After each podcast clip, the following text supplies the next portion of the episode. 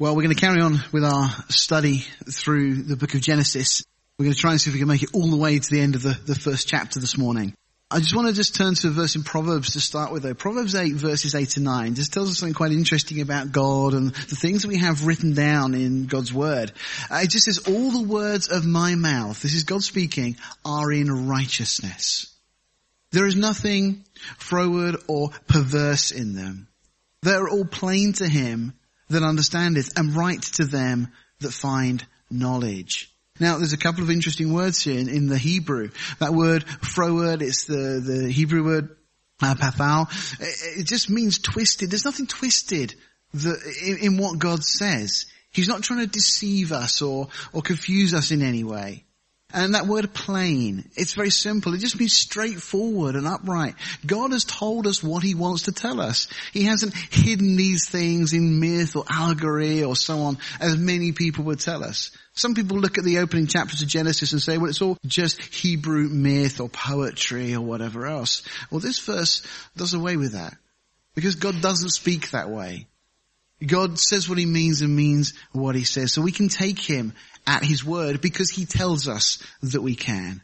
Now, this morning we're going to go on and look at a number of things, just picking up from where we left off. So let's just jump straight in and we'll kind of go through these topics, as it were, as we look at these verses. Picking up from verse 6, which is where we got to, and we read it, and God said, this is God's words again, let there be a firmament.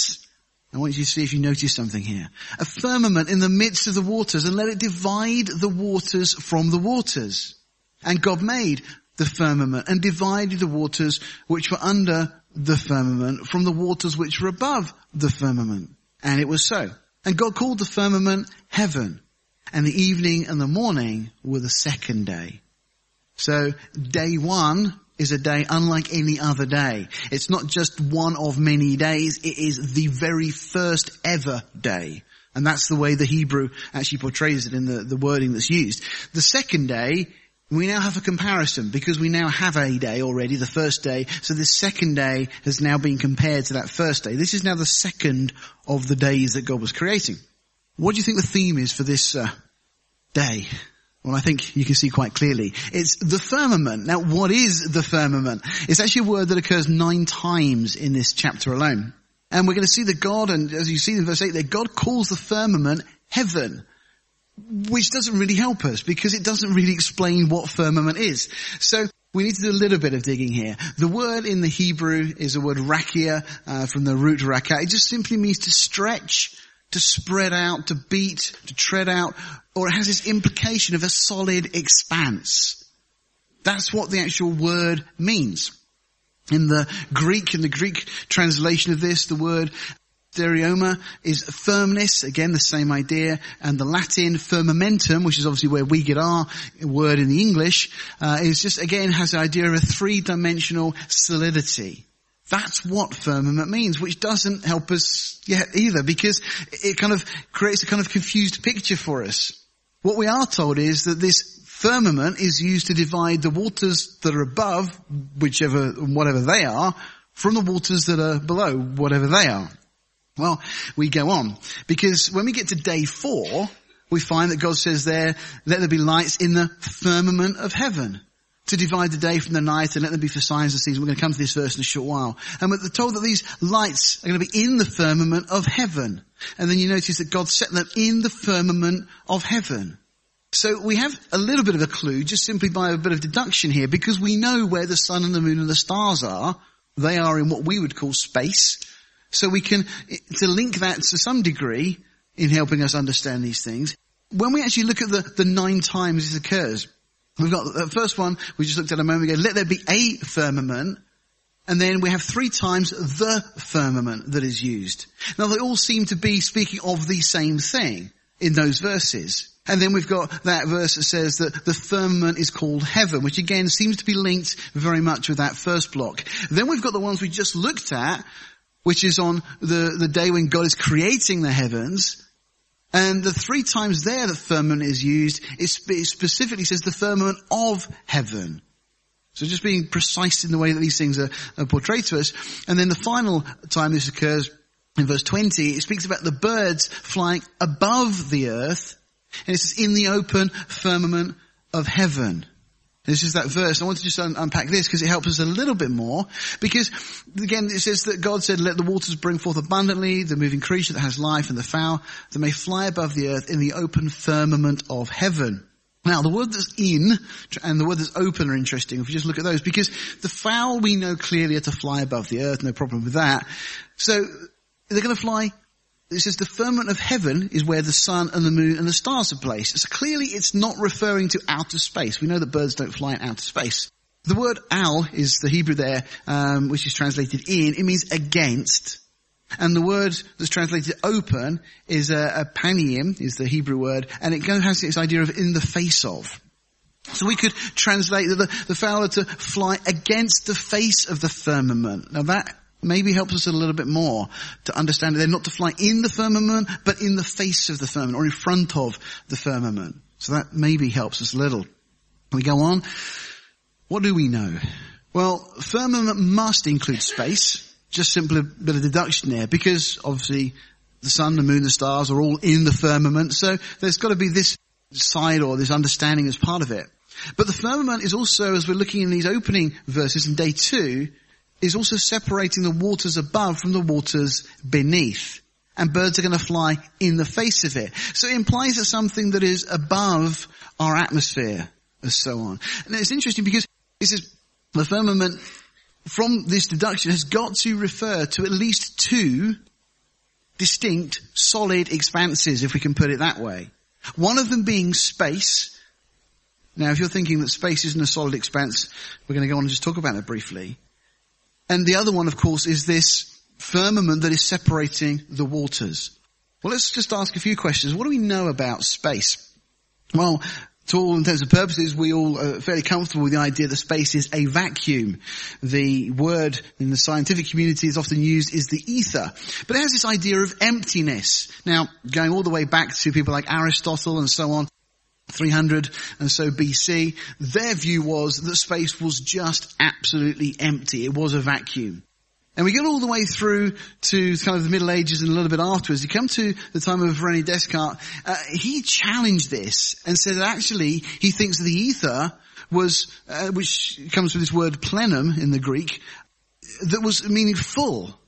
And he said, therefore, what we've got here is something that is actually made up of very, very dense, small particles. It's invisible, but he's saying it's more solid than matter.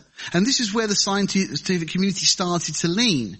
And then Blaise Pascal, who interestingly also was another Bible-believing Christian, then, for his reasons, and convinced the scientific community that space was actually empty after all. But then we come, a little bit later in history, to the time of James Clerk Maxwell, another Bible-believing Christian. And this time he actually demonstrated that the ether, that space, actually did possess various physical properties, which meant it has to have some sort of physical element to it. Because he highlighted that it could be stretched and compressed and so on. And did this in a number of ways, proved it by a number of things. Now, it's not settled to this day and there's still debate over these things. But it is just curious to note what the Bible has said right from the beginning. Because the Bible has called space, where heaven, the sun, the moon, the stars, the space, the firmament, that word, as we've seen already, has this idea of something that is solid. Now, the Bible also says that the heavens have been stretched out. Now, we read those kind of things and we may think they're just kind of a metaphor, just an allegorical expression. And yet we see it time and time again. And we've already said that God's words are not something there to deceive us or confuse us. They're pure, they're simple, they're for us to understand. In Job chapter 9, verses 8 to 9, it speaks of God, which alone spreads out the heavens and treads upon the waves of the sea, and goes on. If we look at Job 26 verse 7, it says, he stretches out the north over the empty place and hangs the earth upon nothing. If we look at Psalm 104, it says, who covers thyself with light as with a garment, who stretches out the heavens like a curtain. In Isaiah 40 verse 22, it says, it is he that sits upon the circle, literally the globe of the earth. This was before we had the knowledge that the earth was a globe. Isaiah had stated it quite clearly. The Bible way ahead of science on this one. And the inhabitants thereof are as grasshoppers. And it says that stretches out the heavens as a curtain. And we're all familiar with opening the curtains in the morning. You know, and it implies that something is physical. God has stretched them out and spreads them out as a tent to dwell in. And then Isaiah 45 verse 12 says, I've made the earth and created man upon it. I, even my hands, have stretched out the heavens. It seems a little more than just poetry here. God is telling us what he did. And it says, and all their host have I commanded. Just one more in Isaiah 51 verses 12 and 13. He says, I am he that comforteth you. Who art thou that thou should be afraid of man, that thou should die, and the son of man, which shall be made as grass? And forgettest that the Lord thy maker has stretched forth the heavens and laid the foundations of the earth. Now it links this with the work of creation, that when God was laying the foundations of the earth, he stretched out the heavens. Now there's actually a number of times in scripture that these references to stretching the heavens occur. But there's more than that in the Bible, because the Bible does clearly indicate that space is not just a vacuum as we would tend to think of it. It speaks of space being, or the heavens being able to be torn. Now that must mean they have some sort of physical property for that to happen. The idea of being worn out like a garment. Well, nothing can't be worn out because it's nothing. It speaks of heavens being shaken. Hebrews, Haggai, and Isaiah all make reference to that. 2 Peter speaks of the heavens being burnt up, split apart like a scroll in Revelation, rolled up like a mantle or a scroll in Hebrews and Isaiah. And that's interesting in itself, because if the heavens can be rolled up, there must be some dimension in which space must be thin so it can be rolled. Space also, according to the Bible, can be bent, and that then gives us this idea that it has to have a direction in which it can be bent toward. So it's very interesting when you look at these things in the light of what the Bible says. And this implies that there must be additional spatial dimensions. We're not going to go off down that road this morning. But what I want to highlight is that the Bible is far more than people appreciate, generally speaking. And it's interesting because the ancient Jewish scribes actually believed that in the text of the Torah, that's the first 5 books of Moses, first 5 books of the Bible, that God had actually concealed the blueprint for the universe. And the interesting thing is, the more science discovers, the more it confirms what the Bible has said all along. And I'm talking about real science. I'm not talking about this pseudoscience, things like evolution and so on. But true science, the more we understand, the more quantum physics reveals, the more actually we get comfortable with these statements that the Bible makes. Again, God's words are not intended to deceive. God has told us what he did. And gradually we start understanding these things. Just as an aside, by the way, just to help you kind of think about this, when you think about light, and this is one of the arguments that's been proposed through the years, you know, light, if light is particles, as some have suggested, and people have, one chap won a Nobel Prize for stating and proving that light was particles, if you imagine like bullets from a gun, they could fire seemingly through empty space, no problem. But then other people have won Nobel Prizes for proving that light is a wave. Now, if you think of light as a wave, it has to have a medium through which to travel. You think of a wave on an ocean. You drop a stone in, you see the ripple effect, but it's got a medium. It's got the water through which to travel. So if light is traveling through space, it must have some medium. There must be some solidity. And these are some of the arguments that have been put forward. But again, all just goes to really support what the Bible has said, and the more science discovers, the more comfortable we become with these things. Let's talk about heaven briefly, because God says that this firmament is to be called heaven. And again, this concludes the second day. Well, in scripture, the word that's used for heaven is this word, shamayim, is the way it's translated. It means to be lofty or above. Now, we've got a number of ways in the Bible that heaven is used, and we're quite comfortable with this. We speak of heaven as being our atmosphere. There's a number of references that seem to indicate that in the Bible. Outer space, of course, we have that understanding. And there's, again, references that would indicate that. And then, of course, God's home, or what Paul refers to as the third heaven.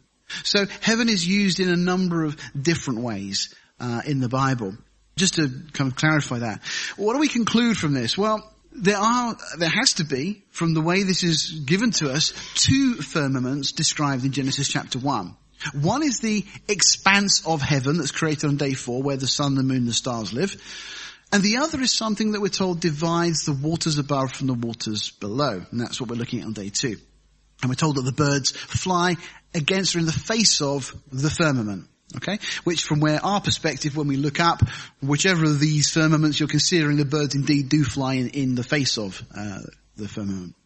Okay, now how do we understand this dividing of the waters? Well, this leads us on to something which has been discussed and debated for many years, and there are people on different sides of this argument, and there's various theories put forward, but the one that I feel is the most biblical, whether we like it or not, it's kind of irrelevant, but this seems to be what the Bible says, that we've got the waters surrounding the earth. So God makes the earth, and the earth is covered in water. So there, the waters beneath, that's fairly simple. We've got our atmosphere, no problem with that. But then this seems to imply that we have this firmament around the atmosphere, and then outside of that, that there is another layer of water, a water canopy, if you like. Now, there's a number of interesting insights to this, and one of them is the fact that when we get to the time of the flood, it seems that this water canopy came crashing down, and it actually provided part of the water that then went on to flood the earth. Now, you'll find non-Christian scientists that will look at this and they will laugh at this theory. And yet there's a lot of really, really good, compelling evidence for this. And let's just talk about some of those things. What effect would such a canopy have had? Well, it would create a greenhouse environment on earth. And it would really ensure that the earth had this regulated temperature all over the earth. Is there any evidence for that? Well, actually, yes, surprisingly, a huge amount of evidence for that. It would also produce an increase in atmospheric pressure. There would be more oxygen, more CO2, and so on. Now, that has a really interesting effect on life on earth. But it would also act as a shield to protect the earth from solar radiation. A little bit like the ozone layer does today, but in a far more effective way. Now, some of the things that validate this from a scientific perspective is that we know the earth once had a uniform temperature, and there's lots of evidence for this. One of the things is that we've got coal seams that have been found at the South Pole. That means there was once vegetation. There was things growing there, which means it couldn't have been the climate that it currently is. There's frozen leaves at both poles that have been found. And not just the odd leaf we're talking about. We're talking about, you know, lots and lots. Mammoths have been found with undigested tropical vegetation still in their stomachs. We have this idea, don't we, because we see it in all the textbooks. And we see it on BBC, and Attenborough is always the one that's doing this for us.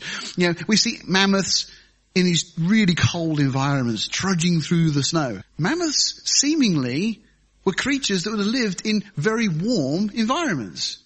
And we can deduce that because of the type of food that we know they'd have eaten. So they were probably just as surprised when things got chilly as, you know, anyone else. There's lots of interesting asides we can go on to that. Do you know what temperature it would have to be to freeze a mammoth, by the way? At the speed that would be required to keep that undigested food in its stomach? About 400 degrees below. And what is there in history that could cause that? Well, we'll talk about that in sessions further to come, because there's some very interesting science that would support this. But one of the interesting things we do have, and we do know, is because they found, there's various articles. I know the University of London, UCL, did a study some years ago, and this is just one article from Time magazine. When they found insects that have been trapped in amber, which is tree sap, when they've got them out and extracted them, they found that the oxygen content in their blood was double that which it is today. And this has led to the conclusion, you can just about see that there's 50% more oxygen. And the implication is that the earth previously at some point was very different than it is now. That at one time, everything was saturated in oxygen. What effect would that have? Well, a number of different things. One of the suggestions that supports this idea is that actually, the lack of oxygen after something cataclysmically changed, when this oxygen level reduced, that itself would have been responsible for largely killing off the dinosaurs. This is actually a secular theory, but it is exactly what the Bible seems to indicate. Because one of the things we know from this is that things like an Apatosaurus, sometimes referred to as a Brontosaurus, has got a very, very small nasal cavity. It's about the same size as a horse. To breathe in the amount of oxygen that creature would have needed to survive, it would have set its nose on fire every time it took a breath for the friction. It would have really struggled. However, if the oxygen content was greater, it would have been a breeze. It would have been no problem at all. And maybe that's what killed the dinosaurs off. I think probably after the flood, when everything changed on the earth. Now, we go on. Time magazine said Earth's atmosphere contained about 50% more oxygen than it does today. This is a secular report. This is not what the Bible or what Christians have propagated. And as I said, UCL did the study, and this is their conclusion some years ago as well. Now, under double atmospheric pressure, plasma becomes oxygen saturated in our blood. And that has a number of effects that are really good for us. There was a baby, known as baby Jessica. She'd been trapped in a well for a long period of time. And they got her out. They thought they were going to have to amputate parts of her body because the oxygen just hadn't been flowing. They put her in one of these hyperbaric chambers, and she recovered full use of every limb and all her fingers and everything else because they pumped the oxygen level up and things. And she's kind of alive and well. That was some years ago. But even today we find that this is used. It's being used in a number of countries to treat a number of different things.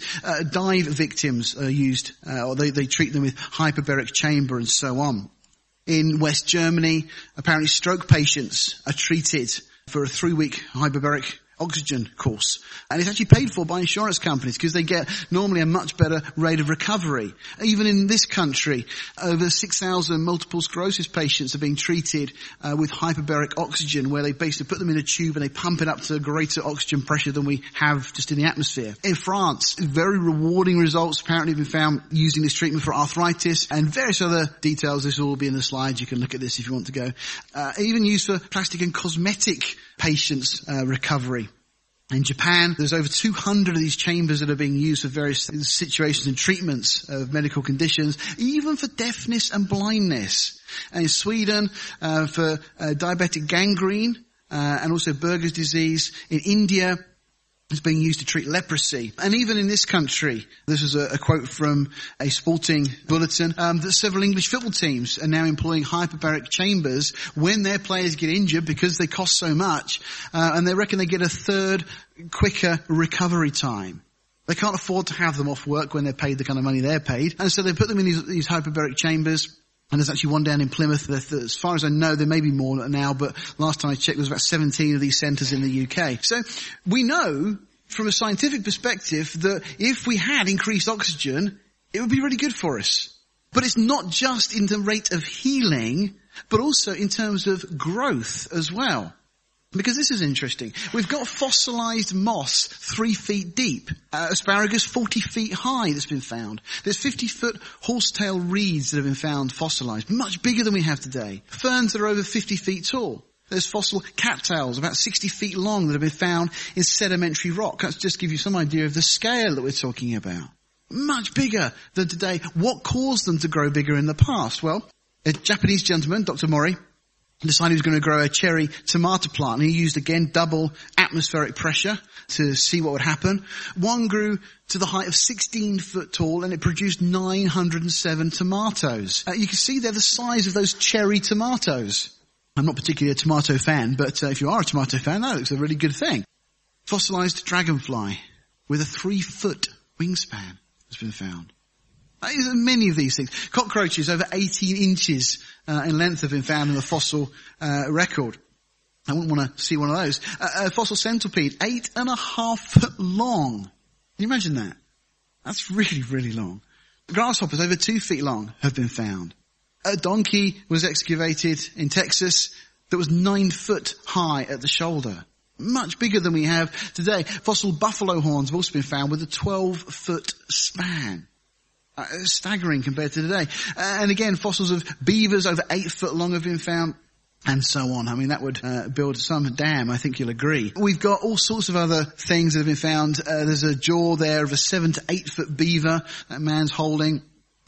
There's a 1-inch shark tooth that would have come from a 12 to 15 foot shark. Well, that's kind of what we have today, but that's kind of the what's been dug up there, suggesting an 80 foot long shark that would have probably existed again sometime before the flood. There's the fossil remains of a turtle in Connecticut, in America, and so on, other creatures and birdies and all sorts of things. Now, one other interesting thing is when we look at lizards. Because lizards, reptiles, and so on grow throughout their life. They never stop growing. You put a lizard in an environment where there's much better oxygen, a much better climate, and it can keep growing and growing and growing. What would it look like? Well, to you and I, if we saw that and we blew it up and made it big, well, any child would tell you it's a dinosaur. What does dinosaur mean? Terrible lizard. That's what the name means. Dinosaur was a word that was invented in 1840-something or other. You know, we just look at any lizard and we'd have no trouble identifying these as dinosaurs. And the Bible does speak clearly of what we would refer to today as dinosaurs. In the book of Job, there's a number. You know, it's purely just the size and the length of time they were growing for. Maybe it's not just such a hard thing to believe after all. And then we've got the whole radiation effect. If this water canopy is surrounding the earth, it would protect the earth. It would mean people could live longer. We're not going to suffer from the kind of problems and conditions we have today. You know, radiation, you know how it is. You've probably been for x-rays and you ask them, is this safe? And they say, yes, it's perfectly safe, but we're just going to hide behind this screen. You know, and then they do this x-ray of you and so on. And basically all these particles bombard you and you get this kind of negative image. And, you know, the old, you know, joke goes that, you know, why is it the radiographers have such a negative outlook on life? But, you know, radiation is not good for us. But if there was this water canopy there, it would explain again why we had such long ages. So I just leave that with you as a thought. Certainly it's what the Bible indicates, and it's by no means anything that we can dismiss from a scientific perspective. There's good arguments. There's some really great books that have been written. Henry Morris, Institute of Creation Research, and many others have written really good articles showing the science behind this. Now, of course, we don't see it today. But then this is exactly what the Bible indicates, that at the time of the flood, this water canopy came crashing down. Let's go on and look as we move on. Verse 9 says, and God said, let the waters under the heaven be gathered together unto one place, and let the dry land appear. So for the first time on earth we're seeing land, and it was so. And God called the dry land earth, and the gathering together of the waters called he seas, and God saw that it was good. Now, you notice a couple of things. Firstly, at the end of day 2, there was something missing. Notice what it was? It wasn't good. God didn't declare day 2 good. Every other day of creation is declared good, but day 2 isn't. Why? Well, one of the ideas was put forward is because God was putting this water canopy in place, knowing that it was going to be used later in judging the earth. And maybe that's why God didn't declare it good, possibly. But this day is declared good, we see that. But the interesting thing here is that we see all the waters gathered into one place and the dry land in another place. What that means is we have one landmass. There are no islands at this point. It's a very interesting pamphlet by Peter Wildis. It's again one of the CSM, Creation Science Movement, research pieces that was done, suggesting that, I mean, this is not just a biblical idea. There's lots of, the world talks about Pangaea, the idea that all the continents were once connected. Now, from a biblical point of view, there's a strong argument that was the case. You know, people say, do you think the continents were once connected? And guess what? They still are. There's just water in the middle in places. Certain bits have sunken down, other bits have risen up. They're still all connected. But actually, if you pull all the land mass together as we have it, it seems to create a rather beautiful, almost flower-like picture. And guess what sits right at the middle? Jerusalem. Is that just coincidence? I think that's very fascinating. Just another aside to this. In the book of Revelation, it says, verse 18 of chapter 16, there were voices, thunders, lightnings, there was a great earthquake, such as was not since men were on the earth, so mighty an earthquake and so great. So this is as God's bringing judgment right at the end. And the great city was divided into 3 parts, and the cities of the nations fell, and great Babylon came in remembrance before God to give unto her the cup of wine of the fierceness of his wrath. And this is the interesting part. And every island fled away, and the mountains were not found. Now, why is that interesting? Well, what have you got if all the islands flee away? You're back to one landmass again.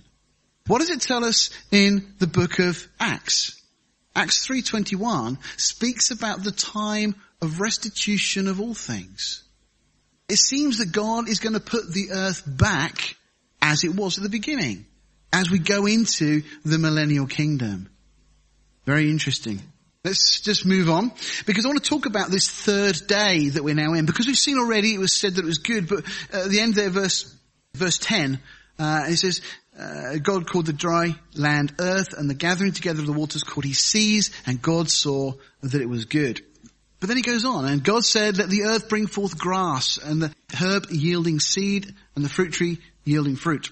after his kind. Notice this, by the way. We've got after his kind, whose seed was in itself upon the earth, and it was so. And the earth brought forth grass and herb yielding seed after his kind, and the tree yielding fruit, whose seed was in itself after his kind. And God saw that it was good, and the evening and the morning were the third day. You see, this is really interesting because God keeps telling us that everything produces after its kind. Well, isn't that what we find? Isn't that a scientific statement? Isn't it one that any of us can go and test and prove to be true? You can go to any tree, you can plant the seed thereof, and what you will get is whatever it was.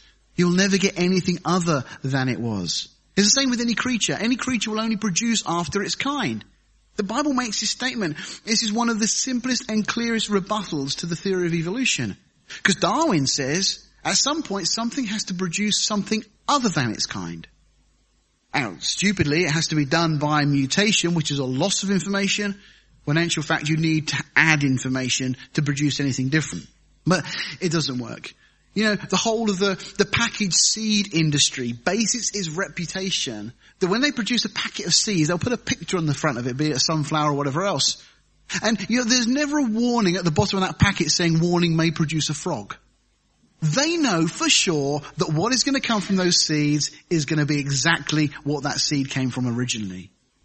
You know, and even when you think of a can of beans, you've got a label on the front that tells you what it is. And when you open the tin, you're never surprised to find something that wasn't, well, in this day and age, you might find some horse meat or something. But theoretically, what you should find is just the beans. And it hasn't become something other than what was put in there, is my point. And it can't. Even though it's bombarded by energy through microwaves and radiation and so on, it's got energy, it's got matter, but it can't produce something other than it is. Again, evolution just doesn't work scientifically. So, but notice the point of the end here, that God, for the second time, on the third day, says that it was good. So on the second day, there is no good mentioned, but on the third day, twice, God says it was good. Now, this is very interesting. We go to the New Testament, and we get to a situation that occurred in a town up in Galilee called Cana, however you like to pronounce that. And the third day, there was a marriage in Cana of Galilee. And the mother of Jesus was there, and both Jesus was called and his disciples to the marriage. And people tend to read on. What a lot of people don't come back and ask the question is, what's this third day business? The third day from what? We're not given a reference point. It's not the third day after something. It's just, and the third day. And John writes it as if we should understand what he's talking about. Well, we're Gentiles and we're ignorant of a lot of these things, but the Jews would have known. The third day. What was special about it? It was the third day of the week. And this was the day that Jews chose to get married. Why get married on a Tuesday? Because it was considered a day of double blessing. Because God pronounces the third day blessed twice. It was good twice. And so it became the day typically that Jews would get married. When some years ago, back in 2007, I think it was, had the opportunity to go to Israel. We were there on a Tuesday. We were driving through and we went past a Jewish synagogue and out came the bride and the groom getting married on a Tuesday. And I just smiled because it still carries on today. So the Jews get married on the third day. And it shouldn't be a surprise in that sense. I mean, Hosea 6 also speaks of the third day as being a day of blessing for Israel. In the context that's given. If you want to look that one up, Hosea 6 verses 1 and 2, just an interesting scripture. And of course for us, the third day, not necessarily the Tuesday, but the third day is a day of blessing because it was the third day that our Savior rose from the dead. Just an interesting aside there. So let's go on. So we go on and start to talk about day 4. And God said, let there be lights in the firmament of heaven. Now these are light bearers. We've seen already that God is the light himself. And God had caused the light to shine out of darkness. God had, as we said the other week, that God had let the light illuminate. But now these, he creates these objects to bear the light. God said, let there be lights in the firmament of heaven to divide the day from the night. And let them be for signs and for seasons, for days and for years. Let them be for lights in the firmament of heaven to give light upon the earth, and it was so. And God made two great lights, the greater light to rule the day and the lesser light to rule the night. He made the stars also. I love that last line. He made the stars also. Oh, by the way, yeah, we did the stars. If you've ever looked at the stars and the complexity, I mean, they're not actually complex in that sense, but just the vastness of space. is breathtaking. And psalmists and others through Scripture often muse and look at the heavens and just are in awe of what God has done, his work of creation. Now, it's interesting. We've got that word there, seasons. In the Hebrew, it's the word hamoyedim. It means the appointed times. So he set these lights in the heavens to be there for signs and for the appointed. Appointed for what? Now, just an aside before we move on, because in Leviticus, we get the same idea that these feasts of the Lord are told, these were the times that were appointed. They're for the holy convocations, which you shall proclaim in their seasons. It's the same word again. And we'll come back to the feast in a minute. But interestingly, we've talked a little bit before about these equidistant letter sequences, where under the surface of the text, if you take one letter and you count forward X number of letters, take the next letter, count forward the same interval, and so on, you can make words. Now, that happens by random chance.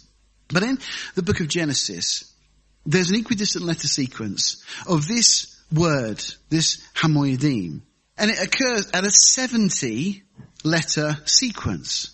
Guess where it sits under the text? Right under this verse. Of all of the places it could maybe occur, it should occur far more frequently, but it doesn't. It only occurs once, and it occurs here. And the interesting thing is that it occurs at a letter sequence of 70. Now, why that's interesting, you'll see in just a moment. Let's go back and talk about the feasts, because Israel have a number of feasts that they're given. Leviticus 23 and other passages talk about the feast, Passover, unleavened bread, first fruits, Pentecost, as we know it, the Feast of Weeks. And then the Feast of Trumpets, Atonement and Tabernacles and so on. So those are the ones we're familiar with, but there are more than just those. Because Israel has, guess what, 70 of these appointed times. Interesting that that letter sequence occurs at that numerical spacing. We've got 52 weekly Sabbaths, the 7 days for Passover, a day for the Feast of Pentecost, another for the Feast of Trumpets, for the Feast of Atonement, 7 days for the Feast of Tabernacles, and another day for the 8th day of assembly, all of which makes 70 days. And these are the appointed times. Now, again, the Lord said that the sun and the moon and the stars were going to be used to pinpoint the seasons and the feasts, effectively, the appointed times. In Psalm 104, it says, he appointed the moon for seasons, and the sun knows his going down. Again, that word is used there. Israel's calendar was set by the new moon. It still is to this day.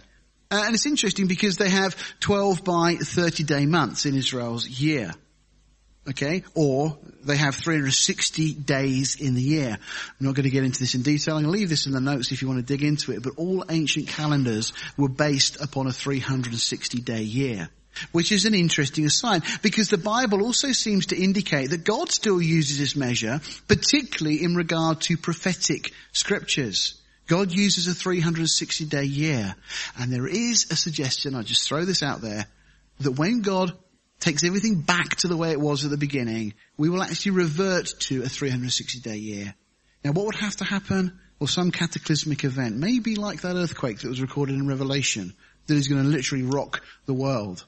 And Revelation speaks very clearly of a 7-year period being divided into 360-day years. Just interesting. All ancient calendars, just as an aside, changed in 701 BC. And one of the questions that's not normally asked is why. But the days of the week as we have them were named after the heavens. It's incredible that God creates this stuff and man worships the creation, the creature rather than the creator, as Paul highlights in Romans. All of those days of the week end up, God never names the days of the week. This is something that we did. And a lot of these things got corrupted in Babylon and so on. We just ask you a quick question though. When we think of the things that God has done, you think of creation, the heavens, Psalm 19 tells us, declare the glory of God. And creation really is a wonderful thing as we look around the world, we look in space, we even look at the complexity of the human body and so on. And a number of scriptures tell us how incredible God worked.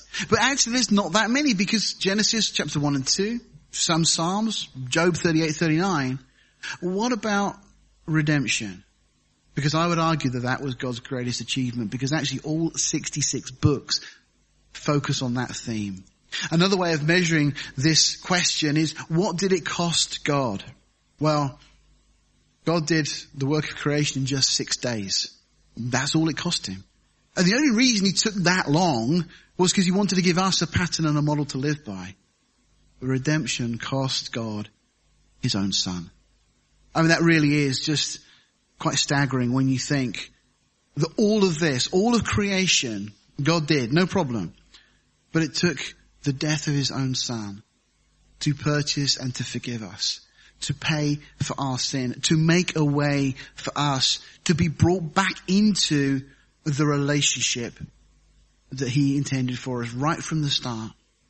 You see, God loves each one of you so much, as John 3:16 tells us, that he gave his only begotten son to whosoever.